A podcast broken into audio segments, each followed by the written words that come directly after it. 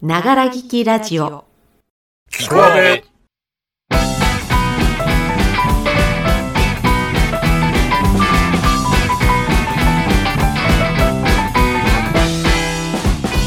皆様、おはこんばんちは、アーベの A です。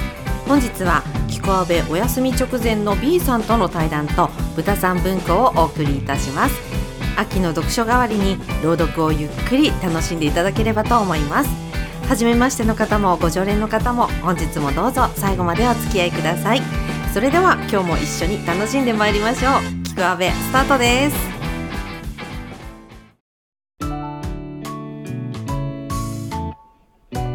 さあ騒音のない世界さんのちょっぴりおセンチな楽曲ショートフィルムに乗せてしっとりとお送りいたしますキクアベでございますがまずは先週配信いたしましたお礼お知らせアンケート全部まとめて「えいお会計」へのコメントをいただきましたのでご紹介させていただきます。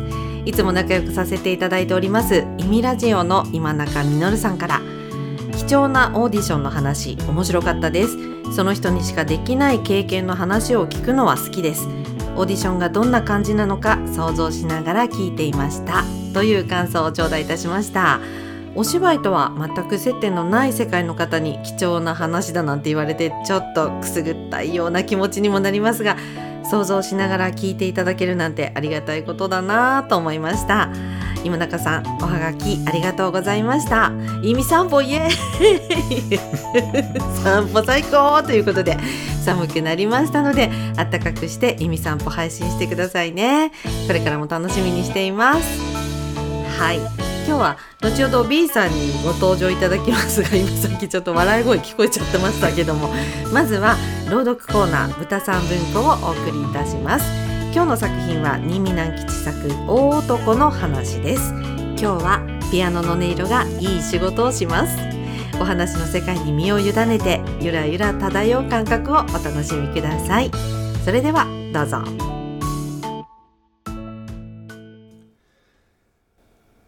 新見南吉作大男の話。大男とお母さんの住んでいたところはここから大変遠くのある森の中でした。大男のお母さんは恐ろしい魔女でした。ほらわしのような高い鼻や蛇のような鋭い目を持ったあの恐ろしい魔女でした。それは、あるお月夜のことでしたよ。魔女と大男が眠りについた頃、誰か家の外から戸を叩きました。大男が起きていって戸を開けてみると、二人の女が一人の少女を連れて立っていたのです。この方はこの国の王女様です。私たちは次女なんです。今日、森へ遊びにお姫様を連れ申したところ、道に迷ってとうとうここへ来てしまいました。どうか今晩だけ宿を貸してください。と一人の女が言いました。すると奥から、どうぞ、むさいところですが、ゆっくり休んでください。と魔女が優しい声で言いました。そこで三人は中へ入って休みました。翌朝、大男が目を覚ましてみると、二人の女は黒い鳥に、お姫様は白鳥に変わっていました。それは魔女が魔法でそうしたのです。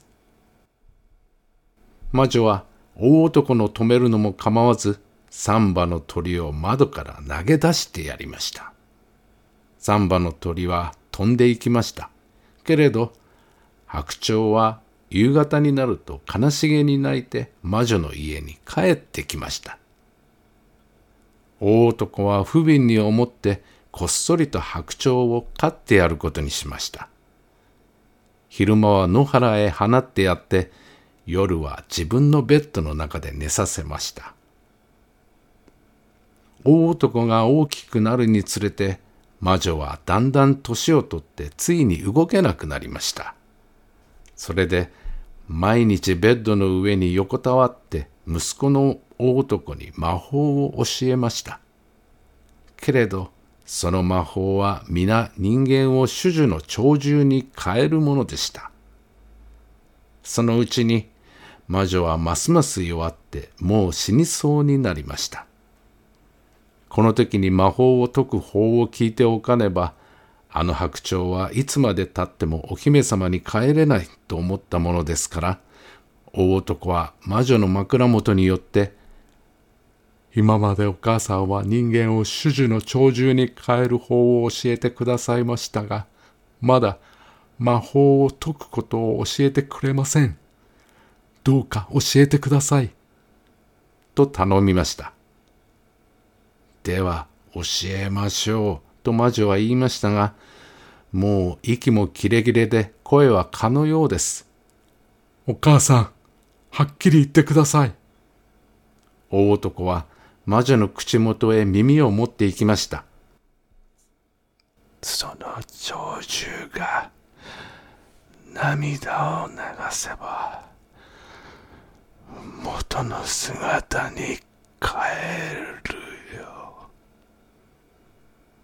これだけ言うと魔女は頭を垂れて死んでしまいましたよ。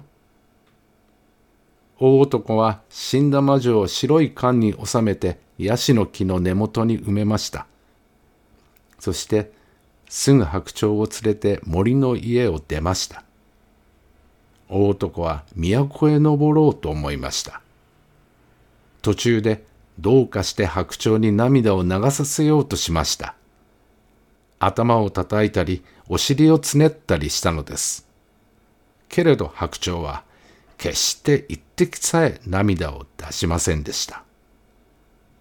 ただ悲しそうな声を上げたきりでした。おしまいにはかわいそうになって大男はいつの間にか白鳥に頬ずりをしていました。そして大男の目に涙がありました。大男は夜となく昼となく歩き通して家を出てから7日目に目指す都に着きました。けれど都の人々は大男が恐ろしい魔女の息子だということを知っていましたので遠回しに大男を殺そうと考えました。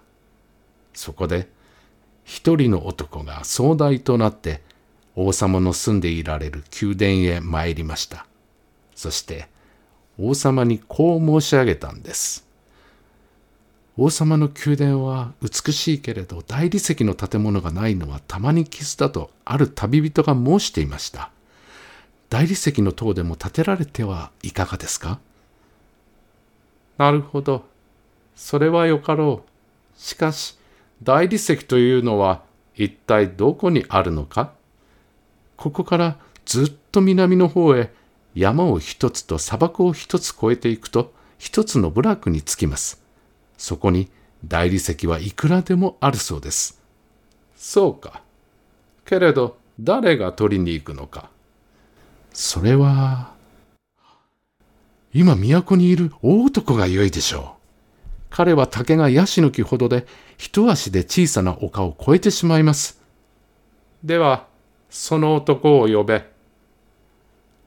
大男は宮殿に連れられて行きました。そして王様から大理石を取りに行くように命ぜられました。逃げるといけないからというので、大男の足には鉄の鎖が結ばれました。では、行ってきます。と大男は言って、やはり白鳥を連れ南の方へ旅立ちました。大男の進むにつれて、宮殿に溜まっていた鎖が少なくなりました。ちょうど19日目にその鎖のたまりはなくなって、橋が太い柱に結ばれてある鎖はピンと張りました。その時には大男も種々難儀をして大理石の部落についていました。部落の人々は大変親切でしたので、大理石をいくらでもくれました。大男は大きな大理石を三つもらってそれを背負い、白鳥をその上に止まらして木戸に着きました。都の方では、張っていた鎖が緩んできたので、人々はそれを手繰りました。帰りには重い石を持っていたので、大男は30日かかってやっと都に到着しました。苦しい長い旅のために、大男はやつれ果てて枯れ木のようになりました。しかし、それでも許されなかったんです。すぐその日から宮殿の泉のほとりに大理石で塔を建てることを仰せつかりました。けれど心の美しい大男は決して嘆いたり悲しんだりしなかったのですよ。命ぜられた通り毎日毎夜土とのみを持って大理石を切りそれをだんだん積み重ねていきました。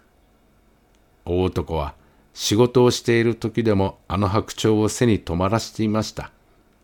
白鳥もおとなしく止まっていました。大男は土を振りながらちょうど人間に言うように白鳥に言いました。お前は一体どうしたら涙を流すのか？お前はいつ涙を流すのか？お前は涙を流さなくてはいつまでたってもお姫様にはなれないのだよ。私はお前がかわいそうだ。だから早く美しい元のお姫様に帰ってくれ。そんな時には白鳥は首を垂れて大男の話を聞いていましたが涙を流したことはありませんでした。大男の仕事はどんどん進んでいきました。夜更けでも積み上げられた塔の上から土の音が都の空に響きました。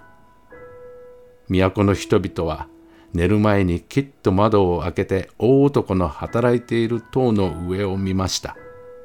そこには星と同じような日の光が瞬いていたんです。三月も経つと大男が取ってきた大理石は尽きてしまいました。塔の高さは宮殿のどの建物よりも高くなりました。それでも王様はそれでよいとはおっしゃいませんでした。そこで大男は再び南方へ旅立ちました。長い鎖を引きずって白鳥を連れ、大男は広い広い砂漠を来る日も来る日も歩いていきました。大男はまた大きな大理石を三つもらって都に帰りました。すぐその日から土とのみを取ってそれを切り始めました。塔はますます高くなりましたよ。空が曇って星が見られない夜でも、大男の火はたった一つの星のようにポツンと浮かび出ていました。それは少し風の強い酔いでした。都の人々は窓から塔の上の火を仰いでみました。火は風のためにゆらゆら揺れていました。人々はその時、初めて大男がかわいそうになりました。王様も窓から顔を出しになって塔の上を見ました。ゴーゴーとなる風の隙間に大男の土の音がかすかに聞こえてきました。やはり王様も大男を哀れにお思いになったのか。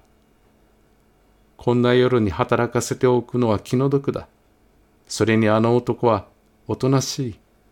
明日はもうあの仕事を辞めさせよう。と一人言われました。そんなことは少しも知らずに大男はコツコツやっていました。そしてどんなことをしたら白鳥を泣かせてお姫様にさせることができるだろうと考えていました。ふと大男は自分が死んだらと考えました。そこで温かい大男の背で眠っている白鳥に話しかけました。私が死んだらお前は悲しくないか？すると白鳥は目を覚ましてそんなことをしてはいけないというように羽ばたきしました。私が死んではいけないのかい？それなら私が死んだらお前は涙を流すに違いない。よし。私はお前のために天国へ行こう。大男は立ち上がって背中から白鳥を下ろしました。白鳥は止めようとして大男の着物の端を引きました。大男は白鳥と最後の頬ずりをしてではかわいい白鳥よ。さようなら。お前は元の美しいお姫様に帰るのだよ。と言って高い塔の上から身を投げました。地に落ちると直ちに死んでしまいました。白鳥はどんなに嘆いたことでしょう。涙は滝のように出ました。そしてその時魔法は解けて麗しい元の王女になりました。王女は泣きじゃくりながら高い塔の階段を転がるように走り降りてお父様の王様の部屋に飛び込みました。そして今までのことを王様に話したんです。王様はそれを聞いて表を伏せて大男に謝罪しまた感謝しました。間もなく王様から都の人々へそれが伝えられた時都の人々も泣いて大男に謝りました。大男の婿は月桂樹の葉で覆われて都の東にある砂丘に葬られました。王女はよく王様やお母さんの妃に申しましたよ。私はいつまでも白鳥でいて大男の背中に止まっていたかったわ。空が曇っていて金星がたった一つ潤んで見える夜更けなど南国の人々は今でもあれは大男の日だと空を仰いで申します。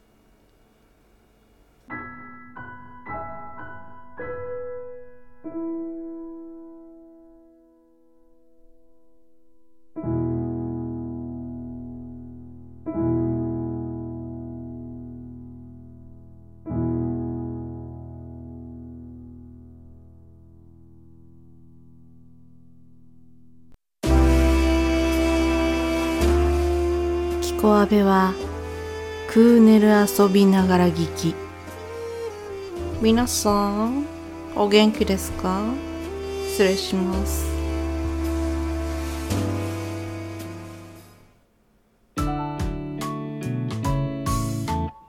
はい後半です。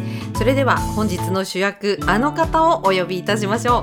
アーベが誇る唯一無二のセンターマン。魚の味はよくわからないけどお寿司屋さんでは島味を絶対食べたい。B さんです。おはこんばばばーえイボンヌさんん。イボラの B です。あイボラなんですね、はい。B さんね。はい。ようこそお越しくださいました。はい。あの稽古で忙しい中、今はい。日来ていただきました B さんですけれども、はい。島味お好きなんですね？はい。好きですよ。美味しいですよね。ちなみにあの、は一番好きなネタは何なんですか、あーブリですね。ブリ。はい。ブリがお寿司屋さん行ったらそうです。ね子供の時からん。食べ慣れてるんで、ん。馴染みがあって好きです、はい。なるほど、そんなブリ好きな B さんでございますが 11月11日から14日まで、はい。札幌ハムプロジェクト東京支部公演「黄昏ジャイグルデーバ」に出演するということで、はい、よ今日は最新情報などを伺っていきたいと思います。ははいい、よろしくお願いいたします。ろしくお願いします、はい、まあ早速なんですけれども、うん。お稽古始まったところだと思いますけれども、うん。共演の演者さんたちうん。いかがですか？なんか絶妙にいいメンバーだなと思いましたけれども、あのー考えうる限り最高のメンツでやらせてもらってると思ってます。うんうん。はい。ねあの宇宙人こと千里 さんが出たりちゃんね。ねあー。ゆうきもいたりゆぱちゃんしきちゃんあとハムちゃんも。で、やぶさんもいてね。うん。うんすごいメンバーですよね、楽しそうだなって思いましたけれども。いや本当信頼できるメンバーで楽しみです、うんそうですね。はい、そんな座組でございますが B さんの役どころは一体ど,、どういった感じでしょうか？あーねそんな素敵なメンツと関わるの楽しみにしてたんだけど、うん。僕は意外とそのメンツとはちょっと違ったところにいる人の役どころで、お。うん、このセリフのやり取りっていうのはそんなにないみたいなね。絡みはあんまりない絡みは、うん。感じで、ちょっとうん残念、そこが。なるほど、うん。はい。まあじゃあちょっと離れたところから見守ってるうん。B さんにも注目していただきたいと思いますけれども、お話のあの内容、話せる範囲でうん。お聞きしていいですか、まあ、あのまだ台本が完璧に上がってないんで、んうんうん。あれですけど個人的な見解としては、うん。えー夢を持てない希望を持てない人がんどうやって生きていくのかっていう、そういうのを問うてる作品だと僕は思ってます。うんなるほど。ははいい、ということで、じゃあ、あのー、B さんから改めてね、ここで告知をお願いいたします。はい札幌ハムプロジェクト東京支部公演「黄昏ジャイグルデイバー」11月11日木曜日から14日日曜日までの4日間下北沢小劇場楽園で上演いたします。料金は前売り3000円当日3500円。チケットのご予約はアーベイ公式ツイッターまたは札幌ハムプロジェクトホームページまでお願いしろよ。そういうことですね。はい、もうほとんどイボンヌさんの中身 B さんなんじゃないかっていう話になりましたけれども。はい、では最後にですね、はいあのいつも朗読を聞いてくださっているリスナーさんへ一言お願いいたします。いつも聞いてくださってどうもありがとうございます。えーこの芝居で少しお休みはしますが、また、えー終わったら読みたいと思ってますので、引き続き朗読の方もよろしくお願いいたします。あはい、今日のゲストは B さんでした。お稽古頑張ってくださいね。りがとうございました。ありがとうございました。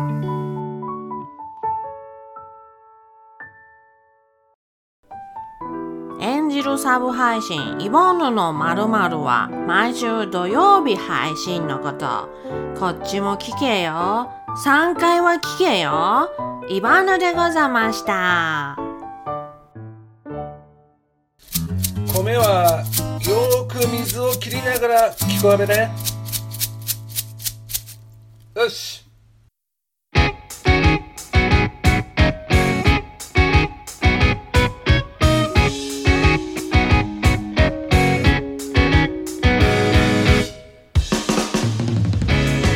さああっという間にエンディングのお時間です。ながら劇ラジオキコアベ本日も最後までお付き合いいただきましてありがとうございました。ぜひいいねフォローもよろしくお願いいたします。それでは皆様お体健康には十分お気をつけてお過ごしくださいませ。人生に意味を与えるものとは私たちが得るものではなくどんな人物になるか何に貢献するかなのです。インプットしてアウトプットするなんて言葉をよく聞きますが日々勉強になることはたくさんあります。